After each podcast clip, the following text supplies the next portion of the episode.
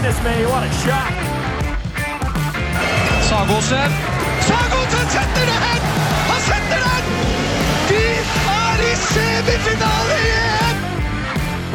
And there we have it. The semi-finals are in the books. France were victorious over Croatia, and of course, Norway were victorious over Denmark. And Alex Kulesh is in almost tears in Copenhagen. Alex, how crushed are you now from a, on a scale of one to ten? The dream was within the hands of the Danish nation. In the home of handball and Herning, it was going to happen. And for about 50 minutes, I still believed Norway just did their thing. It felt like Norway really were hit as a shock at the quality of Denmark. They it felt like it was the first time in the competition where they were fully challenged. And uh, the reaction that they came back with was just energy. And especially in that second half, it felt like they were the underdogs in the game. It felt like they were scrapping to stay in the competition. And I think that is something that this team has, which is very special that ability to just get everyone in to bring their energy up and win games whenever they want. We were listening to the post-match press conference, and it was Thorir Hergeirsson was saying after the he said at, at half time he was talking to the girls and he's saying this doesn't really look like Norway. This looks like a little bit a little part of Norway, but not fully like Norway. We need to go out there and play like Norway. Like, I mean, that sounds really bizarre that that's the kind of motivation that you say that you can say this to a really great team. Let's just go out and play like Norway. I don't know when we played for Ireland. If someone said just at halftime, come on guys, let's play like Ireland and go out there. We still got a smash. You know? if anything, you'd want us to not play like Ireland. Come on, lads. For the first time, for the first time ever, don't play like Ireland. no, but I think that just shows you like the kind of level of confidence that they have in what they're doing, what Norwegian women's handball means to them, and just that they've set up this kind of almost like a dynasty at this stage, hmm. and they just try, need almost to remind themselves, come on, we're like, you know, we're the best in the world. Let's just play like we're the best in the world again. And then they came out in the second half, a few, few small changes and they really looked like a totally different team. You know, the quality just went up a few levels and then Denmark's A game was really good in the first half. And I feel, felt like their B, or plan B or B game didn't have the same threat at all. And they kind of just really kind of almost mm. looked like kind of ran out of ideas almost in, in the backcourt in the late in the second half. For a while, as the day progressed, now I didn't say this to you, Brian, as we sat on the couch in the apartment watching the games, but watching Russia beat the Netherlands quite easily and then watching France absolutely hammer Croatia, I was beginning to wonder because, as you do when you see two halves of the draw come together for the first time, like maybe just one half of the competition is so much better. And then for 30 minutes of that Nor- Denmark Norway game, you're like, holy shit. Denmark are actually much better than Norway. And Norway, for the first time in this championship, were made to look incredibly ordinary. Looked so lost. And I think if it wasn't for those two two minute suspensions that Mette Tranborg got, it would have been done and dusted. And Casper Mortensen, the Danish and Barcelona left winger, tweeted something similar to that as well. He said basically game done if in that first half. However, being four goals down, it ended up being three goals down at half Like Norway are going to find a way back into this. Katrina Lunde hadn't even stepped on the court yet. They had the classic Norwegian ability to step it up in that second half. This third quarter push we've mentioned a few times. Norway, a team that haven't been forced to use it yet, really, but were able to use it. And I want to bring up something that you said, Brian. The 48th minute, you said. I did. You said the 48th minute, Norway going to win this game. The score is 2020. In the 48th minute, Katrina Lunde made a huge, unexpected save. Down the other end, all of a sudden, Henny Reistad came to life and scored the first of her few goals at the end and turned the game completely on its head again. 48 minutes, you called it. Yeah. I mean, uh, it's a shame I didn't call it on the last podcast, but uh, I'm giving you the credit. You're giving me the credit. here. There's a Yeah. witness here. There's a witness Yeah. here. Yeah, but I think also offensively, the difference that uh, Kari Brattset made in a combination with Katrina Lunde in goal, and to an extent probably Frafjord as well. I think the that kind of changed the whole look of the Norwegian defense, and they really built from that. And then in attack, just how they found the line again. Been playing a central role there over and over again was just really incredible. They really carved them open at certain points, and some of the goals were absolutely beautiful. I mean, that Stine Oftedal goal in, in off the crossbar, and the slow motion was one, probably the best slow motion of the whole tournament. It was gorgeous. You have to give it up to both teams. I think it was probably the best game of the tournament in terms of performance from both teams on the court. And you have to give it to Denmark for absolutely bringing their A game. They did not make a lot of mistakes. And neither did Norway. If you look at the turnover stats, Denmark only had four turnovers in the whole game. Uh, Norway had nine turnovers, but you know that, that I think most of them were in the first half. And it, it really came down to a game of fine margins where it wasn't about unforced errors or a team losing. It was a team winning and it was a battle for every goal. Every goal that was scored or not scored was either the attack just being that little bit better than the opposing defense or uh, vice versa, the defense stepping up and stopping a good attack from the other team. And looking at the game as a whole and looking at particularly the last 15 minutes, the fine margins really came through when you uh, focus in on the line players of both teams. And in those last 15 minutes, it was the Danish line players receiving the ball from fantastic play from Denmark, but they had four opportunities to score and they only scored one of them. While on the other side, again, the Norwegian offense was working fantastically to get those balls to the line players, but they put them away. They scored four from four. And that's the difference in the game at the end of the day. That's when Norway were able to break ahead and kind of finish off the game. So it came down to two positions, two very good teams, but just maybe a bit of a luck or a bit of tiny bit of skill difference between the two teams. You mentioned about the line players there, and I want to bring up the quality of the delivery into the line, particularly on Norway's side, with Stine Oftedal and Nora Mørk in particular, who provided some exquisite passes in the second half. Really, passes that came in that you only noticed right before the, the goal was scored. You know, they took a, a challenge, they drew in the defender, the arm was basically taken, but they just like flicked it in with the wrist. And both of them really stepped up their play in that second half, and uh, Stine Oftedal in particular, tearing the centre of that defense apart, which was such a huge contrast to the first half where the center of that Denmark defense looked so solid. And you both said there about the the opening half in the A game that Denmark had there. Do you think they could have changed anything in the second half to stop this wave of Norwegian brilliance in this comeback? I don't know. I think it's very difficult to play those final. The reason I said to you minute 48 was I think that last part of the game against uh, Norway, I've seen it so many times and I've seen it live so many times as well, that they put this squeeze on you in the last 10 minutes of the game and they really don't let go. And they're very, if you go down against them in the last 10 minutes, it's very, very difficult to claw, to claw back. They build up this momentum and they don't let go of it very easily. You have to, you have to do something really extraordinary to kind of topple that momentum if they get going because it's almost like they're increasing. They're, they sometimes start slow and they increase over the whole game. And I think it comes down to a lot of experience with the Danish team. I mean, Jesper Jensen said it in the post-match uh, press conference.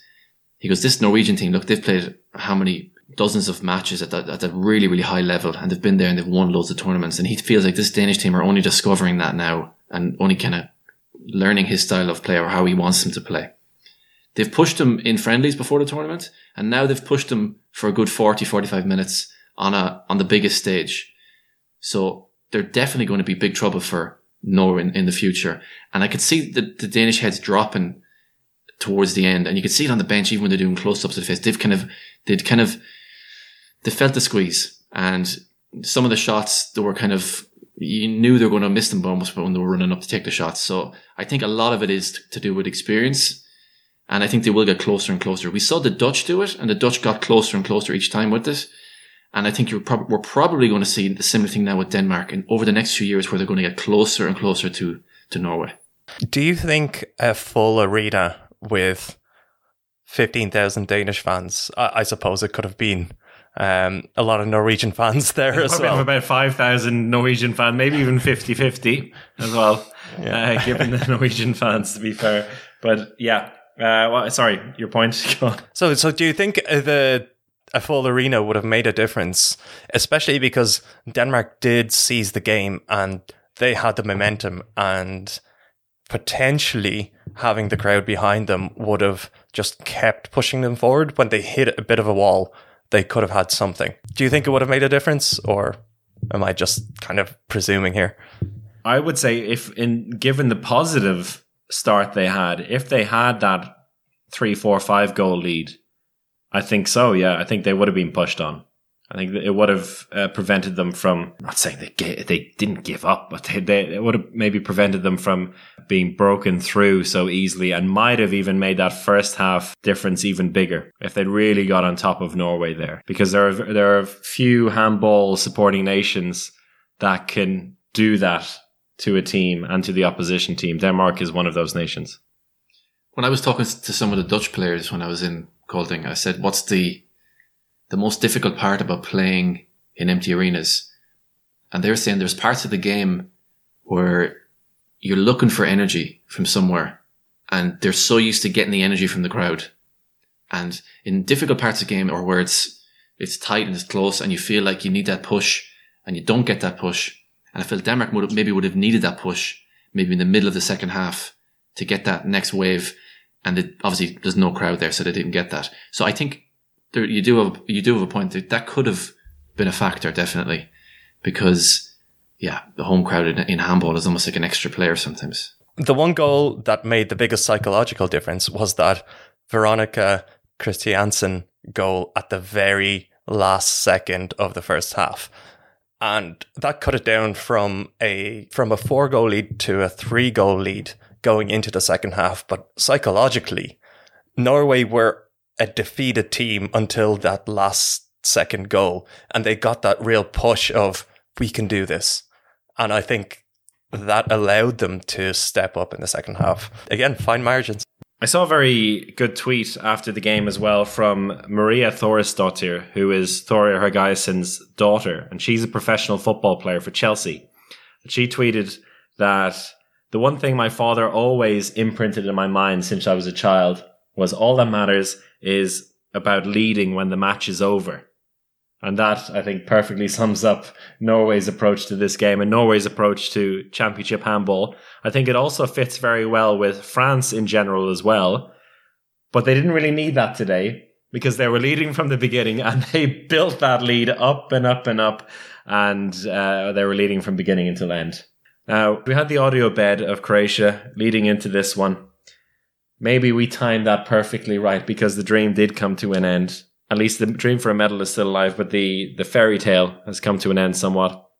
Probably not unexpectedly. I think we all expected France to win this one, but the margin that France won it by and with the pure ease they had it in the first half, I feel is the big surprise and the disappointment. If you were going to say before the tournament that Croatia and France were going to play in the same group, that's kind of what you would have expected the game to look like, except it was the semi final of the Euro. And I think it was just really disappointing for me as well because Croatia had proved me wrong over and over again. And today they kind of looked like what, almost what you'd expect them to look like or what I expected them to look like before the tournament. So it was, it, look, it was a, they're all their, all their first time on the big stage and you could see it in them that they were carrying a bit of stress maybe. And maybe the, the, the big lights changing to the big arena, even though there's no one in the arena, maybe got to them a little bit it's it's still a wonderful story. And look, they still have a chance to get a medal, so they still have something to fight for uh, come Sunday. I think really it came down to the Croatian team not be, being able to figure out how to deal with the personal defense on Micijevic in that game. I think it purely came down to that. It was a really good decision by France to go with that five plus one defense because it wasn't quite personal marking as we've seen where a player literally stands right beside the attacking player. It was uh, in the front with an eye on Micijevic, but still being there to support any other action happening on the other side of court. And so much of Croatia's attack has gone through Micijevic. The danger she brings to that attack meant that it allowed Croatia to get space on other sides of the court. So the defense would always close in on Micijevic and then they would have space. What France did was they said, okay, we're going to shut down this danger. And one on one, we know we were we are capable of stopping every one of these Croatian players. So they left space for the other Croatian back players to just go, you know, okay, here's one on one. Do do your best. And nine out of ten times France just shut that down. And that was the story of the game. They shut them down. They just they allowed loads of space to the wing because they kn- knew that Croatia don't like passing to the wing. They allowed so much space to the wing, and every time a backcourt player was going through that one and two gap, the wing player just stepped across, and it was an attacking foul. And so many times there, at one stage, there was four attacks in a row where a Croatian player went through that one and two gap and could have laid it off to the wing, and they just didn't because they they haven't played like that for a tournament. So tactically, France were just wholly superior to Croatia. And when we looked at the positions of both of these teams and tried to find this combined seven, every single Croatian player we looked at, we were looking at it within the scope of the tournament, which is the idea behind it. But every game we saw the Croatian team play was a proper team approach. And this is the first time they'd really been broken apart by another team and forced to play individual handball. And I'm really intrigued to know where the idea came to shut down or to keep a, an extra eye on Micijevic because of all the teams in Europe, one team will have known her particularly well, and that is France because she plays for Metz and she has all these teammates in Metz who knows where she probably struggles in training and matches. And I think I've mentioned this in the podcast before. I've seen her play for Metz quite a few times this season and was not particularly impressed by her. She reached a whole new level during this championship, but all those Metz players in the French team would know where her weakness was. And knowing that trying to beat somebody one against one from 10 meters or 11 meters was definitely one of those weaknesses because uh, she wasn't going to outpace Estelle Nze Minko in the open backcourt. And overall, they just, with that five plus one, sucked Croatia into this like hole in the middle where you had this great center block, uh, two very dynamic and strong uh, number twos outside of them, and Enziminko there as well. So they really, uh, they just sucked them into this hole, and Croatia really struggled. Like the attacking play looked so disheveled at an awful lot of time where they were moving around not randomly, but it didn't look like structured handball attacking. Uh, just trying to figure out a way to uh, find a way through. And uh, also, you have to say, in the first half, they missed so many golden opportunities as well, the Croatian team. They did create opportunities for themselves on fast breaks, on the wings, as Alex said, and there were so many shots that hit the post or were poor shots to the goalkeeper. And I think the most incredible thing about it, this 15-5 halftime score was the relatively normal stats that France had in their own half of this game because they only scored 60% of the goals. And if you think of a, a 15-5 or a 10 goal lead, you're thinking, okay, the team in the lead has scored 83% of the shots. That wasn't the case. They were on 60%. And then Amandine Leynaud in goal, her stats were three saves from eight shots. So that's how many shots didn't even come to her hands or get by her because they hit the frame of the goal or they went completely wide or there were turnovers. So I think the relative normality of the French stats just highlights how bad that opening 30 minutes were for Croatia. We, we spoke about uh, visionary handball tactics.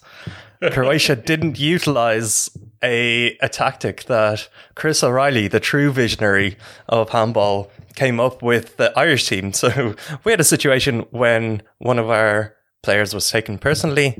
So the solution was to take out our goalkeeper, send out an extra outfield player, let the marked player stand at the halfway line with their uh, defender and play six against five in attack, which is something that Croatia could have done. They could have sent in an extra line player at some stage to open up that space or to get that advantage.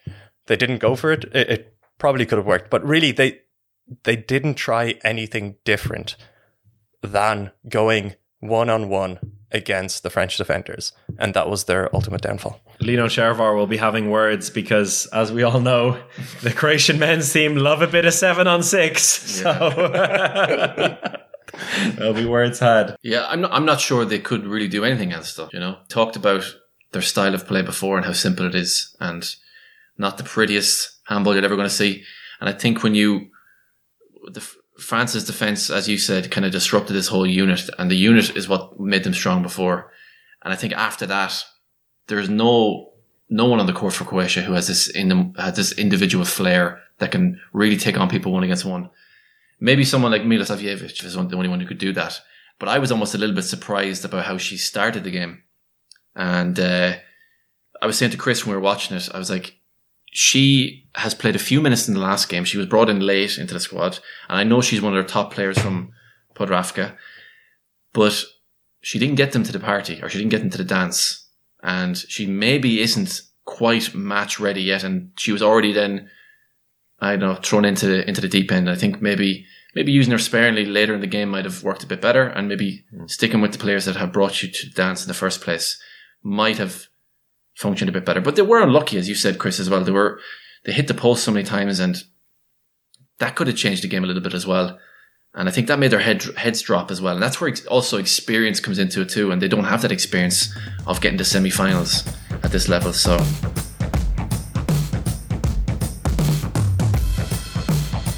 So before we can dive into the final, let's have a look at the bronze medal match, which is going to be at 3.30 on Sunday. And have France shown Jesper Jensen and Denmark the approach and how to beat Croatia? Or do you think Croatia will actually, if they're fig- if they're faced with that on Sunday, they'll have a solution for it? I, I think they might have a variation. I don't think they will go for the personal defense as uh, France did. Um, but they might have a variation which just pressures um, much more. And we know how strong this Danish defense is. And overall, I think Denmark are definitely the stronger team. But I think uh, Croatia will get the opportunity to play their game and turn it into more of a game. It's difficult to see the the paths to victory for Croatia against a team like Denmark who plays so like this the Scandinavian style of handball. I think they, we saw them against Norway and how much they struggled. I mean, they gave Norway a good thirty minutes, but it mm. was maybe a- ah come on. They gave norway 50 minutes. Yeah you, you keep cutting it down. I think denmark gave norway 50 minutes. They were still level at 50 minutes. Come on. You got, got to give them a bit no, more they were 35 minutes. Level is in four or five goals down maybe. Yeah. yeah but no but i think it, when we when we look at the game against france and croatia today like you're talking all about they were tactically out mastered i think a lot of teams who went came up against Croatia thought going in, we're going to really, we, we have the tactics to beat this. They only do this and this and this. Mm. Uh, but Croatia never had a second wave today. And I was waiting for late in the second half. I was waiting for the second wave and it just, it, it felt like there was nothing there. It was almost like they were spent almost energy wise, not really energy wise, but they were just maybe the occasion got to them a little bit. But I feel like they, you might see a second wave against Denmark. Uh, when there's not as much pressure and it's only a bronze medal on the line, not a the first time ever to make it to a final kind of pressure. Mm. So I think I, I think it'll be definitely more of a game than we saw today against France, but I'd still fancy Denmark to do it. Yeah, I think I think there's a couple of things there that will play to Croatia's advantage a little bit. The motivation, I think, will be higher on Croatia's side. Of course, Denmark are going to fight really hard to get a bronze medal. I don't know. I think I was just about to make a point that I think Denmark will be more motivated because for Croatia, they have achieved way beyond what they were hoping for. They, they've had this huge achievement of a semi final place.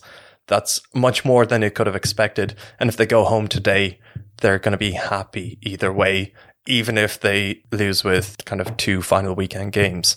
For Denmark, a bronze medal in a home championship is still a big achievement. And that's something that they will really, really want. And I think the motivation is a bit more on Denmark's. I reckon both sides are going to feel a little bit of the the motivation and the pressure that comes with it, because bronze medal for Croatia will be like a, potentially a once in a lifetime thing for them. And they also don't want to go out of this championship with two heavy losses and having the likes of Brian Campion doubting them for the next few, four years, you know, in every turn. a flash in the pan. A flash in the pan. Well, that's literally what he was saying during the, during the game. He was a, that's the, now they're back to their level. Back to their level. They'll be they'll be drawing games against the Faroe Islands in the next qualifiers now. I never said that. No. Um, there will be a bit of pressure on the Danish side, I think, because it will be a big achievement for them. They'll want to go out on a high. They too will want to prove that they deserve to be here. I think we can accept that both really deserve to be here at this stage of the competition. I reckon it's going to be a tight game because these bronze medal games generally are. Denmark, though, will, uh, for me, have the edge in the tactical side of things, the individual quality, and probably the depth in the squad. And the depth of the squad is the thing that when we spoke about France against Croatia in the semi final, we said that was going to make the difference. It didn't really have to come to that point because it was over after 15 minutes, but that could be the difference in the bronze medal game. I know you're saying I'm doubting them, by the way, but if you asked me to pick a winner of the bronze medal, if I could pick one to win, I'd Yeah. pick Croatia every single time. But let me just get that clear. Yeah. I'm not hating for the sake of hating. I would love, absolutely love to see Croatia beat Denmark and get a bronze medal. That, I mean, that, that's a wonderful story as it is. So that's, that's, if I could pick it, I'd actually pick that. Alex, you wouldn't, obviously, because you want. I wouldn't. I, I would pick Denmark to to do it. But we haven't seen Alex fall for a group of players like this since Brazil at the 2019 Men's Handball World Championship. So, yeah, you're swooning over these Danish women.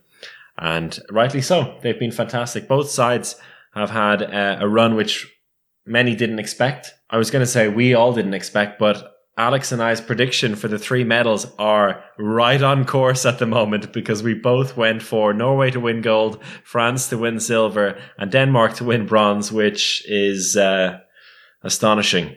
But will that be the case in the final, gentlemen? How do we break down this final now? I think it's safe to say that they are clearly the two best teams in the competition, and this is the real final.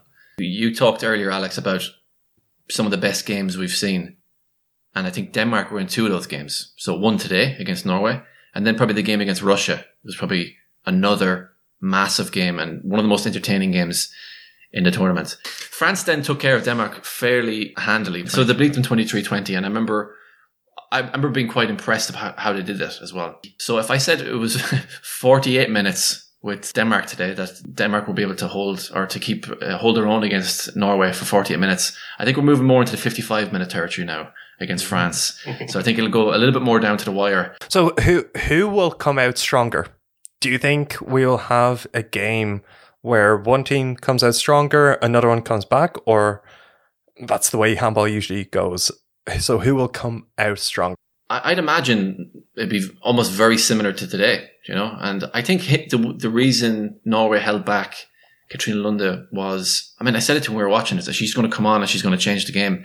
And I think they know that they know that they have, they've played these championship games before.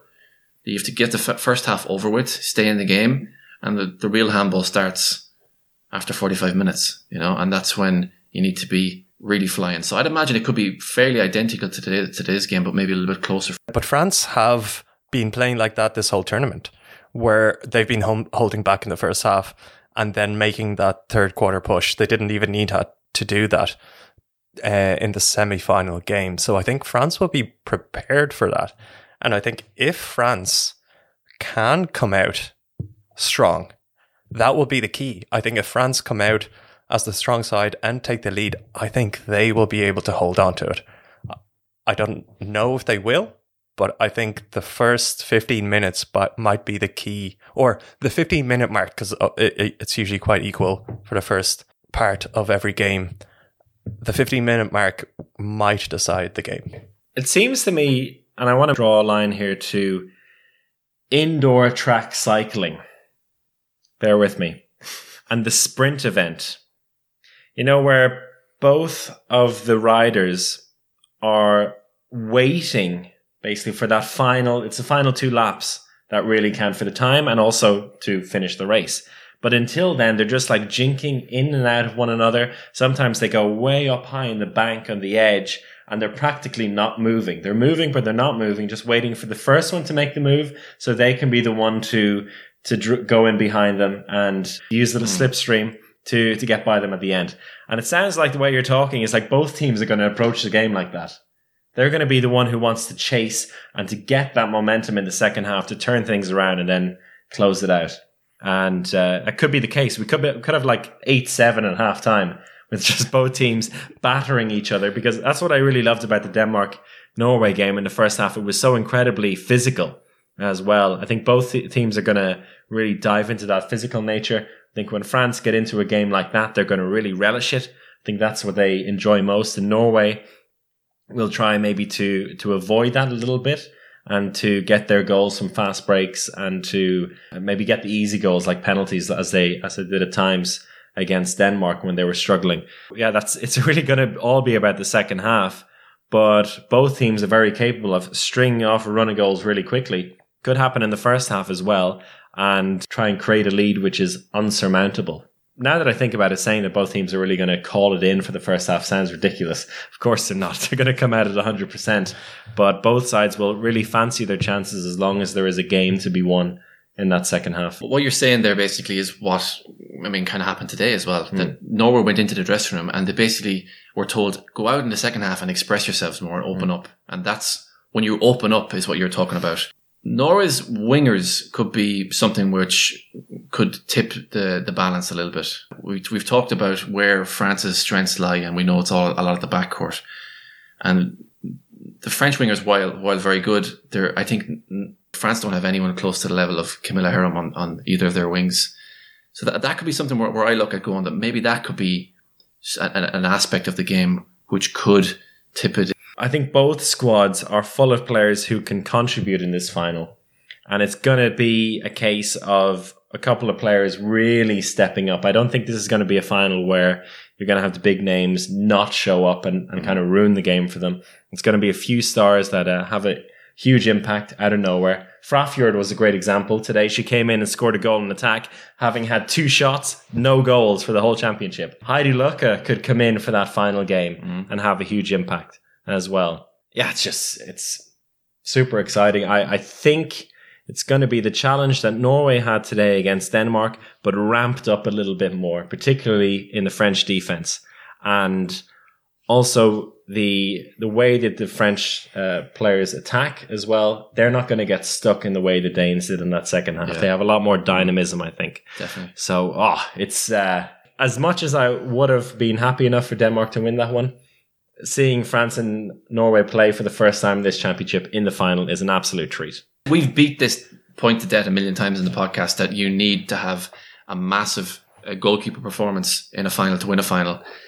If you're going to put your money on now, just from what you've seen in the tournament so far, the two keeper duos, so you have Leynaud and uh, Cleopatra Darleux on one side, and then you have uh, Katrine Lunde and you have uh, Solberg for, for, for Norway. If you're going to put your money on it now, who do you think is more likely to have a, a championship winning performance? Uh, I go for Leynaud and Darleux. I, would go for Leynaud as well because she, we've seen her do that in finals before. So we know she has it in. We, have obviously we've seen a lot of the Norwegian goalkeepers having incredible games, but having that extra level, I think Leynaud has more potential to have an absolutely extraordinary game versus the Norwegian goalkeepers who will be guaranteed to have a very good game. I don't know whether they can have this extraordinary game. Uh, one question I have is do you think France will come out with some sort of tactical variation that we saw in the semi final?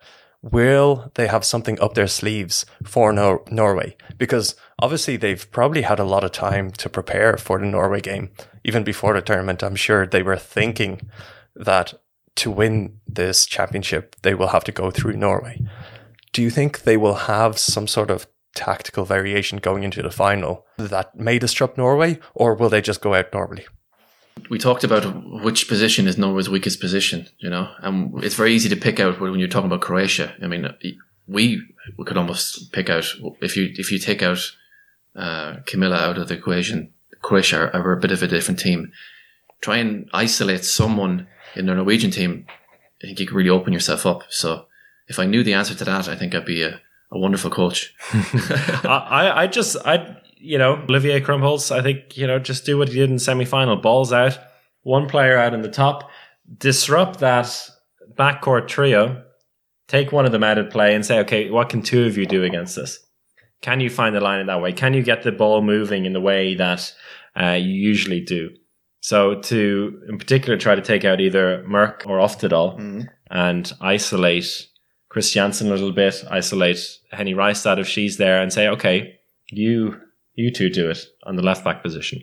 I don't think it hurts. I think the the five other players in that French defense have enough about them and have the speed, have the agility to to deal with one on one play, and uh, yeah, just give something, give Norway something they haven't faced so far in this championship. Actually, my theory is a, a bit of the opposite of the, to that because one weakness we saw from Norway in the first half is that their starting backcourt of Veronica Kristiansen, Oftedal, and Mørk is relatively short for a backcourt.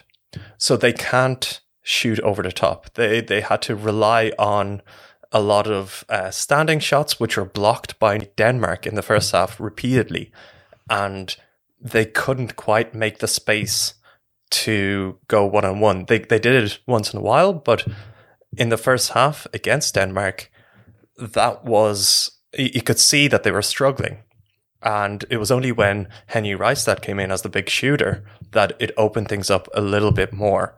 So I think that could be something to target and basically try to stand back, not be too aggressive, because those Norwegian backcourt players will take you one on one the the second they get the chance and they will beat you. But try to defend as a unit standing back. And that might work. That's that's my personal opinion. I don't know in practice does that work out because they'll probably make a lot of space for the wings, etc. But in a way you're cutting out the the biggest danger of the players kind of going one on one and then passing to the line or the wings. I think if that is the case, and that is the approach, that Norway will be quicker to bring Reistad into the game. I think she's proven herself now in a semi final in the crunch time. And I think Hergeirsson will be happy to throw her in, maybe even start. Uh, maybe uh, it could be, it will be a little bit of a, a tactical mind games between the two, how they both start, a bit like how uh, Lunde didn't start this game and Solberg did. But maybe Reistad can start a left back in the final, or if not, and the speed one against one uh, and, and flowing attack doesn't work, and they need a bit of height, a bit of jump shooting, then Reistad will come in a lot earlier than she did today. You said this game today against Denmark, so Norway versus Denmark was going to go to overtime, but I feel like this one has a lot more potential to go to overtime. I think this could really go down to to the wire. Yeah. Very difficult to call. Easier to call for Norway though, still at the moment. I feel. I feel. I don't know what, what's your gut feeling. It's been Norway since the beginning. I can't uh, bail on them now. I think it'll be a really close game. I think it definitely has the potential of going to extra time. They've played finals against each other in the past. 2017 was a great final between the two of them. And I think it's going to be a great final as well. No team is going to collapse in this game, I feel. I think it's going to be like two or three goals between them all the way through the 60 minutes. And uh, could go to extra time, yeah, but I'm sticking with Norway for this one. What's your gut feeling, Alex? So I want to stick with Norway because I, I, I have been with them from the start, and it would make my pre-tournament predictions completely right. But I will hedge myself on this one. I'm gonna I'm gonna go with France. I just I, I have someone has to, you know, because we need to keep our reputation solid here. You know, if we all go for Norway, as a go for group. Norway? I think it, it helps us as a group if I go for France. So I will go for France. taking the hit. Taking the hit. Uh, Brian said that. Uh, of course, Brian doesn't believe any of the wrong choices he made in this championship. He's doing it for the team. Always, always, yeah, always. So you're going for France, are you? you're going for Norway, Brian. I go for Norway. Yeah, I got it. Uh, I got one right today, anyway. Final score. Give us. Let's go for the actual scores here. What's the final score going to be? What do you reckon, Brian? 24 23 to Norway. To Norway, okay. That's that. Well, actually, no. That's that's after full time because I, I said it goes to extra time, so that Yeah. should be should be a bit higher than that. Yeah. So let me say, okay, 28, 27 after uh, because I think actually could be quite low scoring. Mm-hmm. So I'm going to say 28 20, 27 after Extra over time. extra time. I think there's going to be large parts of the game where there'll be few goals. What do you reckon, Alex? 29 27 to France in normal time. I'm going to go after extra time 30 28 to Norway. There you go. There you go. So you've heard our predictions. What do you think, listeners? Please get in touch with us on our social media channels and give us your predictions for the final. You can find us at Handball Hour on Instagram, on Twitter, and on Facebook. Also, if you fancy an old email between now and Sunday, handballhour at gmail.com. We've got the big one in the final. Norway against France, six o'clock on Sunday evening. And we'll be back with our final podcast of EHF Euro 2020 on Monday morning. So until then, enjoy your weekend. Enjoy the final. As we say in French, Chris, au revoir.